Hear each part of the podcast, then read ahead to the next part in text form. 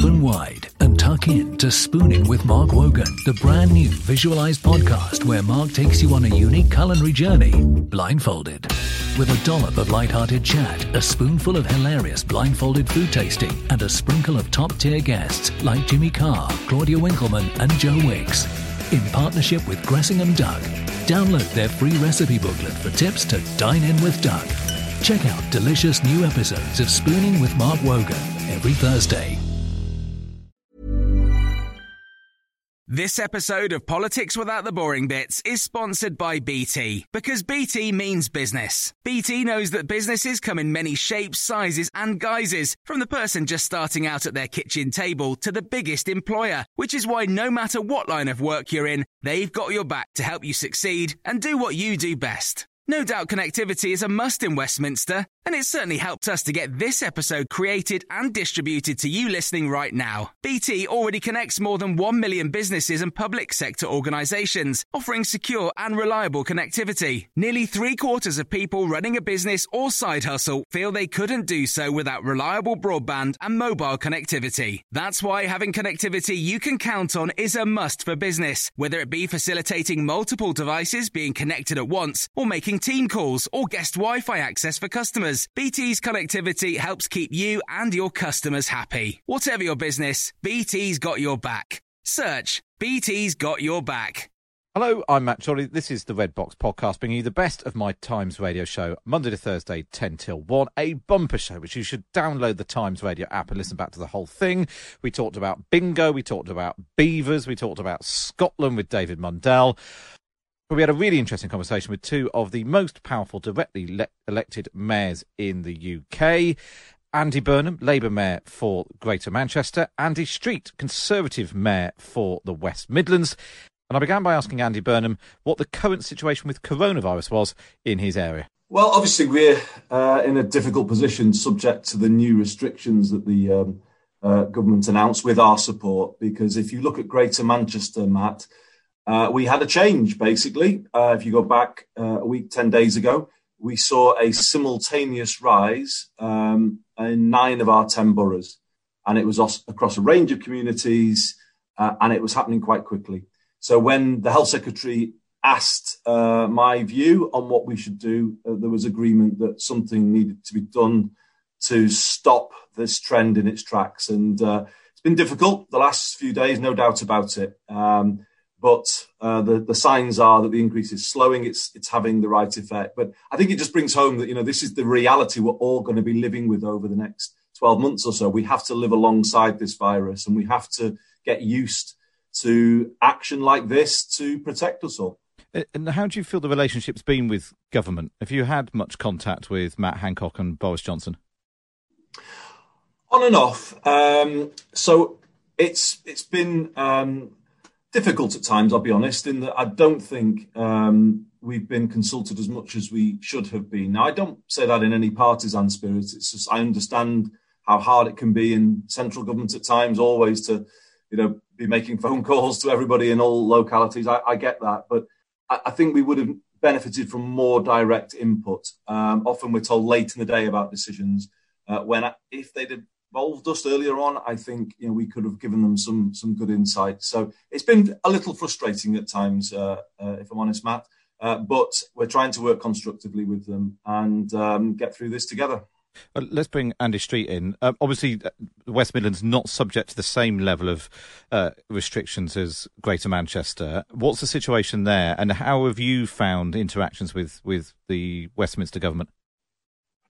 So, mercifully, we're not at the same situation as Andy has in Greater Manchester at the moment, but we are very conscious that we could be, and we're very conscious that the underlying issues are not very different, actually.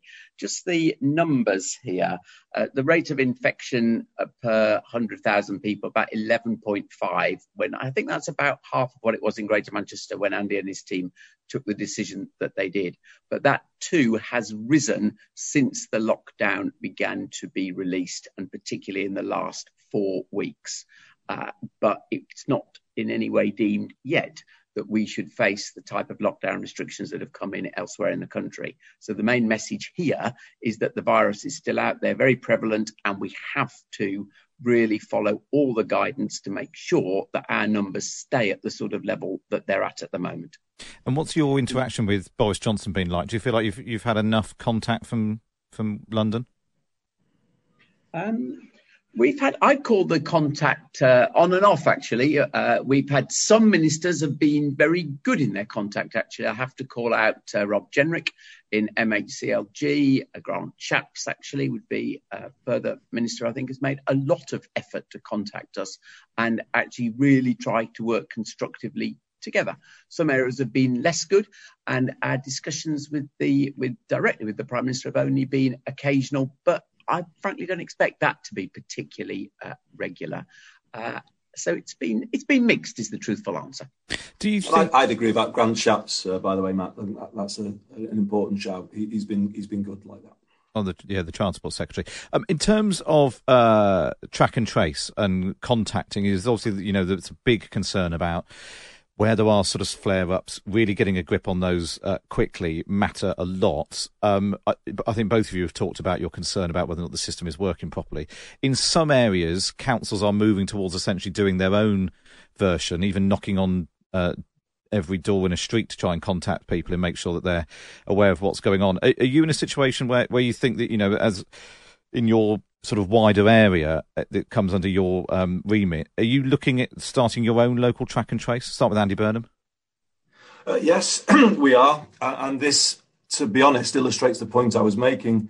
Before they've designed a system without any local input, so in effect you have uh, a national call centre system that can pick up the easy contacts but struggles when, with anything more difficult. And uh, we see in Greater Manchester right now about 52% of the contacts of people who test positive are being successfully traced. Now, that is nowhere near good enough with the schools uh, about to reopen. It has to be much higher than that. So, we're saying to the government, you know, within 24 or, or at least 48 hours, give us the names of those people that the national system isn't, isn't tracing, because we will just put people on the ground, volunteers will try and get people together to um, uh, to improve that. Where we do our own contact tracing, Matt, the, the, the rate is about 98% success, oh, wow. even 100% in some places. So this is because we're used to doing it. There are teams that go knocking on doors. They, they do this and they know how to do it well. And it's this is very frustrating. And I, and I don't think NHS Test and Trace can stay in this uh, position. It has to get those contact rates up. And just one point to, to add. You might ask, well, why is it so low in some communities compared to others? And there's a really important point here that the government need to take on board. It's because some people in the poorest communities find it very hard to follow a request from uh, test and trace to self isolate because they know they won't be paid if they do, or worse, they might lose their job. And that has to be fixed if we're to stop the spread of this virus in our poorest communities. All employees need to be able to uh, isolate immediately in the knowledge that they will have their pay protected. And I think you need a system that's akin to jury service uh, to allow the, the, the, right decisions to be made all of the time. And uh, test and trace, uh, the, the head of it has acknowledged this point in recent days. And again, another thing the government has to fix ahead of a winter without a vaccine. Because, like jury service, you're doing your duty to the community and uh, you, you, know helping out society by staying at home. So, what, what, what do you want to see that the that the employee gets paid, and then what the the employer claims the money back from the government?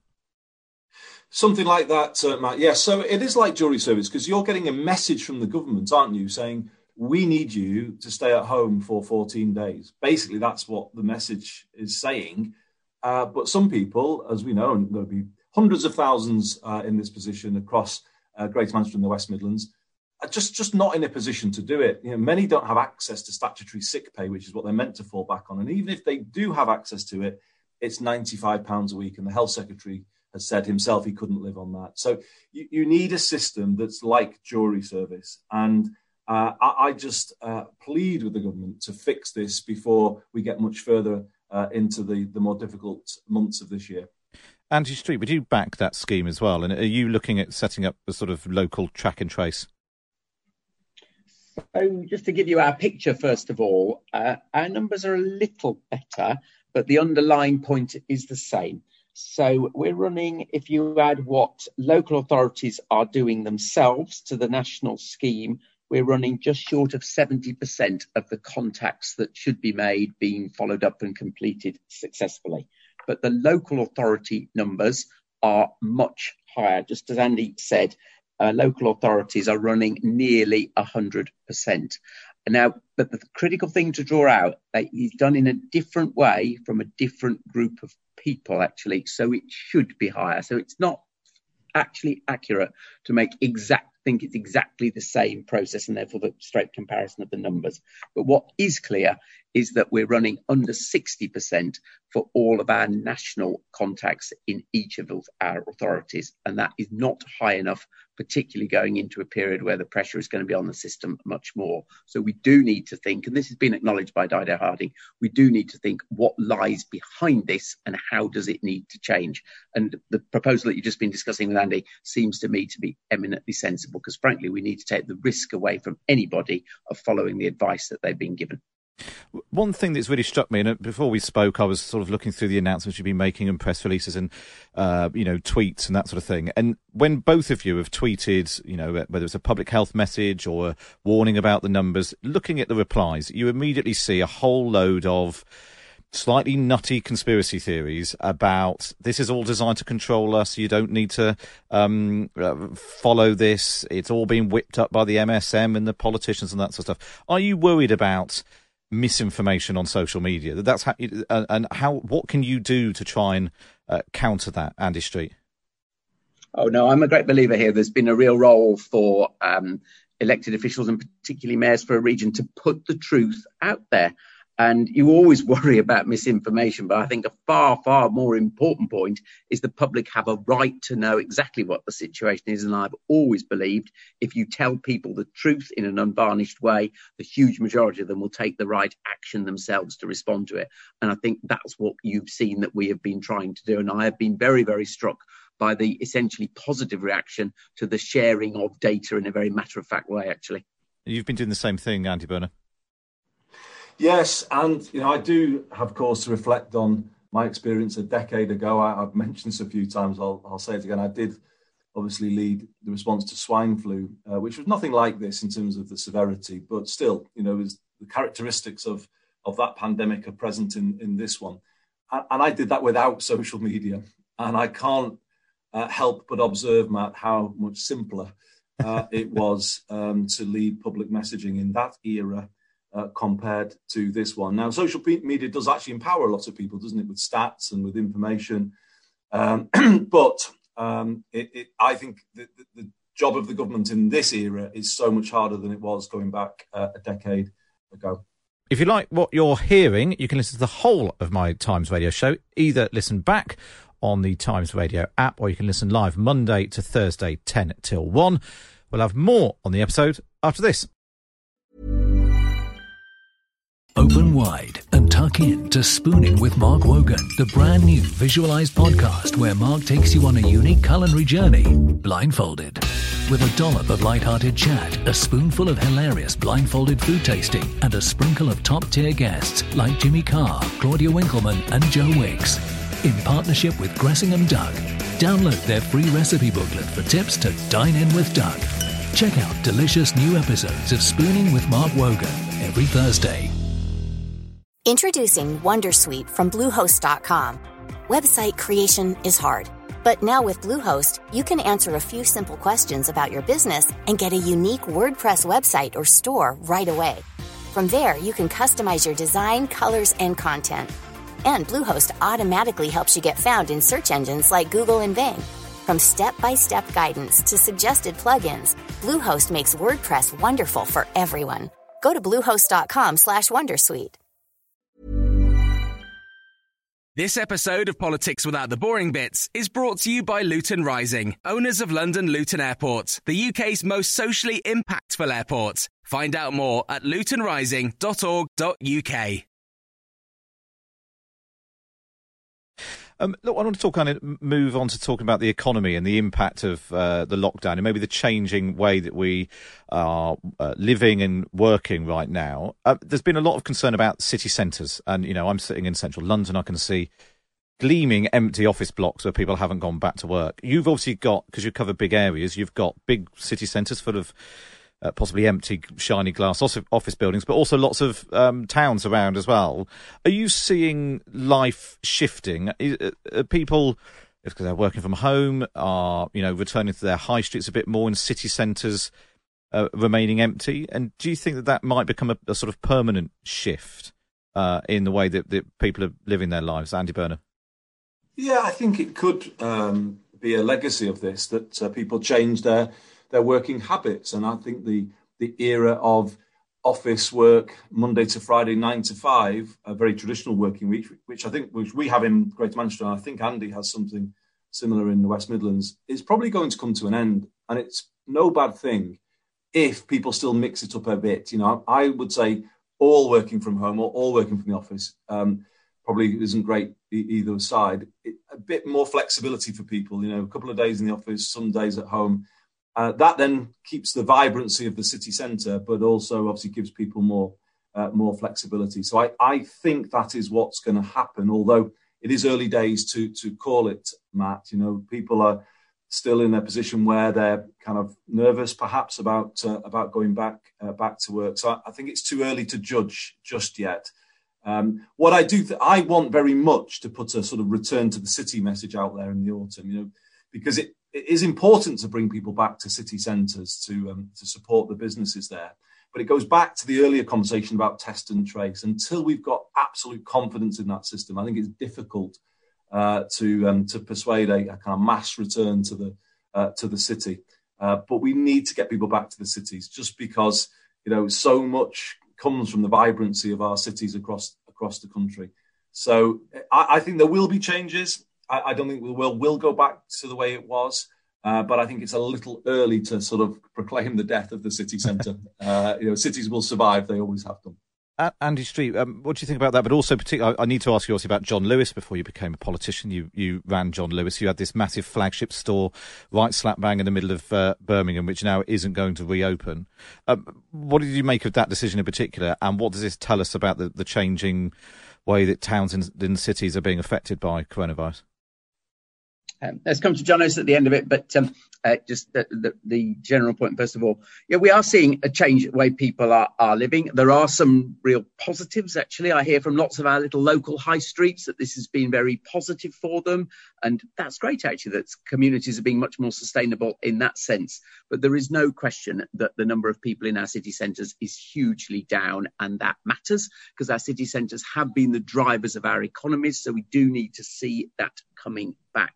But there's a huge link here between people's feeling of safety and then what's actually happening. And I, like Andy B said, I think during the autumn, this will move on actually. And we're very much expecting this to change a fair level when children hopefully go back to school and parents therefore have got their uh, childcare sorted out. In terms of how I think people will use the office, I've had a big um, series of roundtables with the major office users in Birmingham city centre, and I think it's premature to declare the death of the office. What most of them seem to be thinking is that yes, they'll keep their space, they'll use it differently. There are some things that need people to come together for them, so we're going to see less frequent use of space in the city centre, but still it will be there in the same uh, in the same way, and that's probably good for how people lead their lives. In terms of John uh, uh, well, I've been very clear about the decision about uh, uh, John Lewis in Birmingham City Centre. It's a decision for them. It's a proposal at this stage. Nothing's been confirmed. I hope very much they will decide not to do it. Birmingham has been an incredibly successful city retail wise, number two in the rankings in England now. And it seems very surprising to me that John Lewis can't make a success of that location. Uh, so if you take the wider point, though, obviously the challenge to high street retail has been accentuated by what's happened uh, with the coronavirus, and it's the, all the underlying factors are there. So the retailers have got to think how they're going to be distinct, how they're going to make a total offer between online and physical presence together, and this just makes the question even harder. Um, one of the, one of the ways the government's trying to encourage people out and about is the Eat Out to Help Out scheme. Andy Burnham, um, you've tweeted uh, recently that you weren't terribly well. Jeremy Hunt tweeted a picture of how he'd saved fifty quid off quite a big uh, meal with some friends in the sunshine, uh, and you you made the point that you know the highest paid are getting 50 pounds off the restaurant bills while. Uh, others are, are, not even getting statutory sick pay to self isolate. Do you think this is a good scheme in and of itself? Uh, not particularly, Matt. I think there are different ways of supporting the hospitality industry because, the, as you've just said, the money ends up in the pockets often of people who would have gone for a meal anyway, and it doesn't necessarily get to the um, uh, people who most need uh, support. You know, I think if, if Labour had introduced a scheme of this kind, it would have been accused for throwing public money uh, up the wall. I, I, think even the was it the head of the um, OBR, uh, somebody wasn't it who wrote to the Chancellor saying that he couldn't sign it off as good value uh, for money. So I, I, I think it's a very difficult look when you are removing shielding from some of the most vulnerable people in our communities. And that happened, of course, last Saturday, um, day, a day after uh, new restrictions came in in Greater Manchester. So, what, what is somebody who's been shielding for months at home meant to make of this? You know, that uh, shielding um, was removed the, the day after they were told that it isn't really safe to go out and about because the virus is still out there. And then on Monday, they see um, cabinet or former cabinet ministers saying, "Oh, great, I got fifty pounds off my bill." I, I, honestly, Matt, if everything else was covered off, then maybe you could make a case for it. But when people aren't being supported to self isolate, when shielding has been removed, when Marcus Rashford had to fight for kids, some kids, not all kids, to get get fed this summer, I think you struggled to, to make. I would anyway. I struggled to make a, a, case for this, a justification for it. You know, it's um, a lot of money and it and it ends up in the pockets of people who would have gone for a meal anyway. Um, just finally, because the whole point of getting you on is because uh, you know you're you're two of the um, most powerful directly elected politicians in the country, uh, and I'm just quite interested in whether. From a lot of what you've been saying, you have more in common with each other than perhaps you do with your political party counterparts in Westminster. Is that your sort of experience, um, Andy Street? Do you, if you've got more in common with Andy Burnham than you have with Boris Johnson? Oh, probably on Brexit, yes, uh, but that's well. but I think there is, there is, a really serious point uh, behind this, which is uh, I think what Andy and I, and I perhaps shouldn't put words into his mouth, both really understand about these roles is the first loyalty is to your place, not to your party. Now, my own view is it's regrettable that you even have to stand as a party uh, politician actually for these roles because it's a single executive role. You put your team together around you and you should be elected almost disregard of your party. And I think that's what I've tried to do. And in a place as um, politically balanced as the West Midlands, three Labour, sorry, three Conservative councils, four Labour councils in our team, then you have got to work across party. And frankly, we would not achieve as much as we have achieved if I was just the placement of a Conservative government in the region. So I'm very, very clear about that loyalty point. Uh, would you ever consider, because obviously the election's supposed to happen this year, they've been pushed back to next year. Would you ever consider, given you've now got a track record to stand on, standing as an independent rather than a Conservative? Uh, well, this is the regret because I don't. Uh, I, of course, that's quite attractive in some ways, uh, but it's not realistic uh, because, uh, particularly on this geography, you have to stand uh, with your your your label. Now, but let's be clear. I shouldn't dodge this. I am a conservative. I'm proud of that. I have been for 30 years. I'm not suddenly going to change that. So I'm very very proud of my uh, party. But that doesn't mean you necessarily agree with everything that a particular conservative government does at a particular time. Andy Burnham, you um, obviously had been in Westminster. You've been in the cabinet. You were in the shadow cabinet. You uh, gave all that up to go to Manchester. In part, you know, at a time when you know, you weren't a huge fan, I think it's fair to say, of Jeremy Corbyn's leadership. Is there part of you now that wishes you were back in Westminster with with a Keir Starmer? No, not a, no part of me actually, uh, Matt. And uh, I, I, I, say that you know with with feeling because you know you you and I knew each other when I was down there. I hope it's not. It's not because of me, bit, is it? no, no, no, no. You were one of the exceptions. I, I was always a bit of a fish out of water. I don't know if that ever came over, but I, it never was my natural habitat, really. And I slowly fell out of love with the place uh, over the years, actually, for the way it makes you put party first at all costs, so even when your party's wrong. You know, Westminster, in the end, makes a fraud out of politicians because it makes them vote in ways that their heart would say they wouldn't want to. It makes them toe lines publicly that they, they probably don't agree with and and that that is just the, the fact of it. That's the way the three line system, three line whip system works. And you know, there comes to a point where I've been in politics so long, I knew what I wanted to do. I had strong views about things like social care and homelessness and some of the issues I worked uh, worked on around Hillsborough and other things. And I just thought, you know, this system doesn't work for me. And actually, to be honest with you, Matt, it, it is inherently London centric. It, it doesn't hear the voice of the North. It doesn't want to hear the voice of the North. And it was a natural next step in a journey that, that for me had become quite uh, quite kind of away from the sort of uh, the, the, Westminster mainstream, if, if you like. And um, Andy Street hit the nail on the head. In this job, it's place first, party second. And my loyalty to the North, and people kind of ridicule for me, the professional Northern and all that, but that has always been what's driven me. And my kind of anger at the injustice of the North South divide is the thing that's always motiv- motivated me most. Uh, in politics. So, kind of devoting myself to that cause, saying it as I see it, you know, just doing things in my own way. I mean, there is a relationship with party, but I very much see myself, and I'm, I'm sure Andy does too, as an independent sort of voice in this uh, in this role.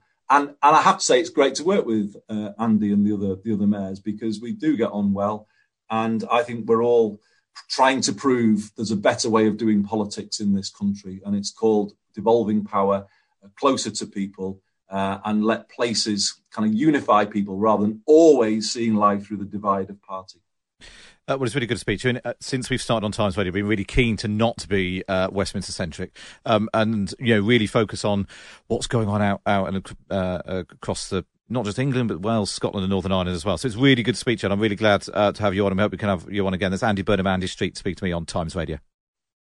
That's all we've got time for on this episode of the Red Box podcast. Uh, you can now listen back to my whole show on the Times Radio app, where you can also now listen to all of the Times podcasts, including Red Box 2. Make sure you subscribe and review at the Red Box podcast wherever you listen. But for now, from me, Matt Chorley, it's goodbye.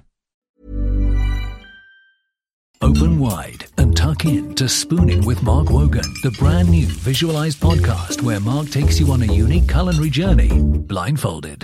With a dollop of light-hearted chat, a spoonful of hilarious blindfolded food tasting, and a sprinkle of top-tier guests like Jimmy Carr, Claudia Winkleman, and Joe Wicks. In partnership with Gressingham Duck, download their free recipe booklet for tips to dine in with Duck. Check out delicious new episodes of Spooning with Mark Wogan every Thursday